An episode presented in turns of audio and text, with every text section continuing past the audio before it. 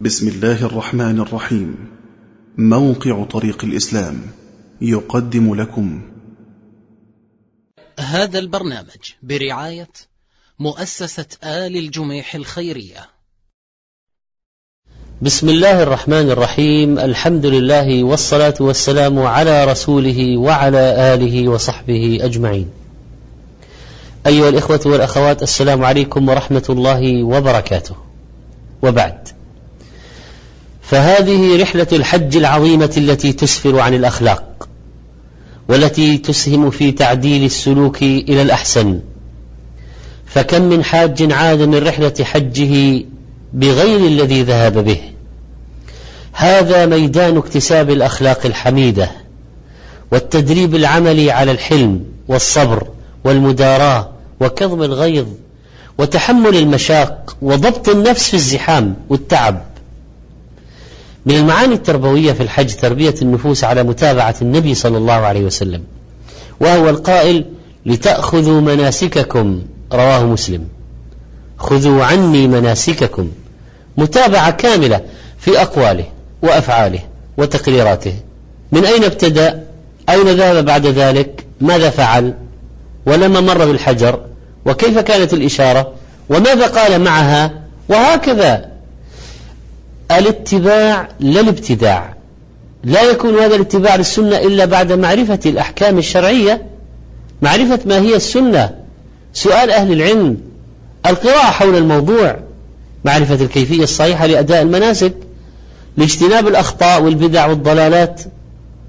وبعض الناس قد يتبع رأيه المجرد، وهنا يربي نفسه على التنازل عن رأيه لأجل السنة ولكلام أهل العلم، ويصحح الأخطاء التي وقع فيها.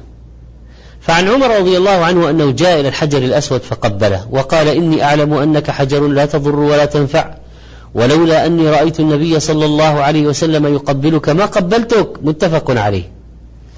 الحاج يربي نفسه على الصبر بأنواعه، فيرجم نفسه عن الشهوات، يعزم ويفعل، يترك المحظورات، محظورات الإحرام، ويمتنع عن بعض المباحات، ويتعب امتثالا لأمر الله.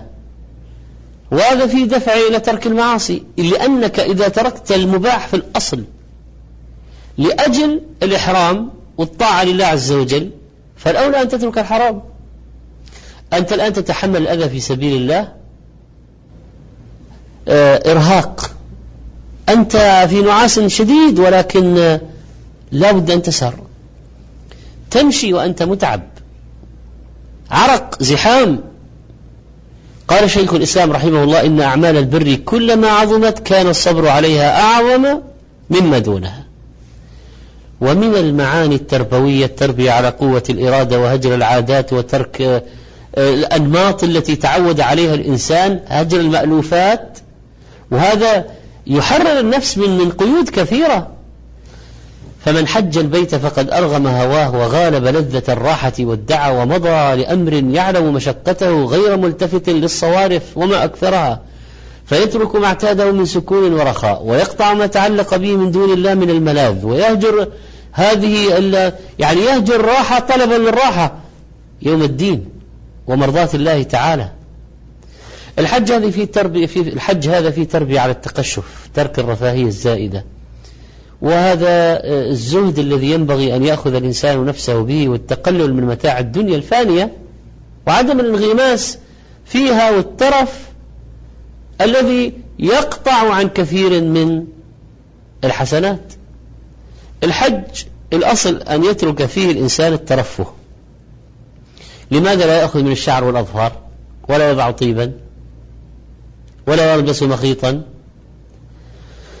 والحاج يمنع نفسه من كثير من الترف الذي اعتاده سابقا، ويمنع نفسه من مباحات كان يستمتع بها من قبل، يعني قبل الإحرام، ليعود نفسه على الصبر على شرف العيش.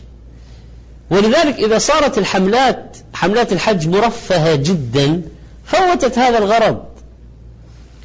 كثرة العدد في مكان مزدحم ضيق وتنقل الحاج بين المشاعر مع هذا الزحام يعود النفس على تحمل المصائب، تحمل المصاعب.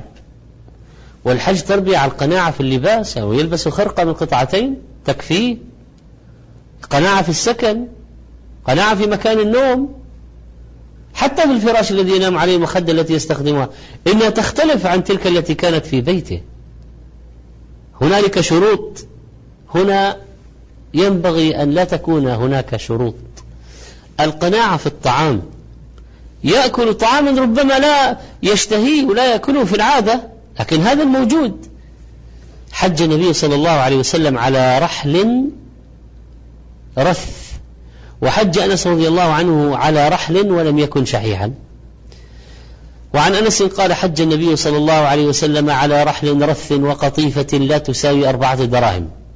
ثم قال عليه الصلاة والسلام: اللهم حجة لا رياء فيها ولا سمعة. رواه ابن ماجه وهو حديث صحيح. قال العلماء: أخلاق النبيين والمرسلين عليهم السلام التواضع والتذلل في أفعالهم والبعد عن الترفه والتنعم. وقال الإمام البخاري رحمه الله في صحيحه: باب الحج على الرحل. قال ابن حجر: أشار إلى أن التقشف أفضل من الترفه، وقد قال النبي صلى الله عليه وسلم: إن الله عز وجل يباهي ملائكته عشية عرفة بأهل عرفة فيقول: انظروا إلى عبادي أتوني شعثا غبرا. رواه أحمد وحديث صحيح. وعن ابن عمر قال: قام رجل إلى النبي صلى الله عليه وسلم فقال: يا رسول الله، ما الحج؟ قال: الشعث التفل. رواه ابن ماجه وحديث حسن. ما هو الشعث؟ المغبر الرأس من عدم الغسل، مفرق الشعر من عدم المشط، تشعث، تفرق، تارك للزينة، تفرق شعره علاه الغبار، التفل تارك للطيب. قال شيخ الإسلام: الإحرام مبناه على مفارقة العادات في الترفه وترك أنواع الاستمتاعات، فلا يلبس اللباس المعتاد ولا يتطيب ولا يتزين ويلازم الخشوع والخشيشانا، ويقصد بيت الله أشعث أغبر. قدم المهدي مكة وسفيان الثوري بمكة فدعاه فقال له سفيان وقد رأى ما قد هيأه للحج وهو الخليفة: ما هذه الفساطيط؟ ما هذه السرادقات؟ حج عمر بن الخطاب فأنفق 16 دينارا، هذا كل الذي أنفقه.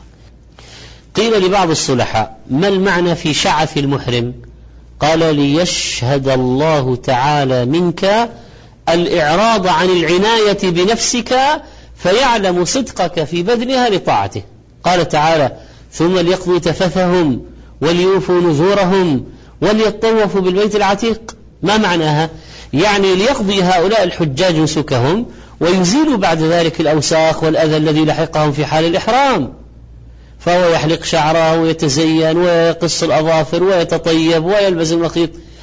وكثيرا ما يعلل الفقهاء المنع من بعض المحظورات بقولهم: بعدا للحاج عن الترفه، بعدا للحاج عن الترفه. قال النووي بعد ما ذكر محظورات للإحرام: قال العلماء: والحكمة في تحريم اللباس على المحرم أن يبتعد عن الترفه ويتصف بصفة الخاشع الذليل، وليتذكر أنه محرم في كل وقت، فيكون أبلغ في مراقبته وصيانته لعبادته وامتناعه من ارتكاب المحظورات، وليتذكر به الموت ولباس الأكفان والبعث يوم القيامة والناس حفاة عراة مهطعين إلى الداعي. والحكمة في تحريم الطيب والنساء أن يبعد عن الترفه وزينة الدنيا وملاذها ويجتمع همه لمقاصد الآخرة.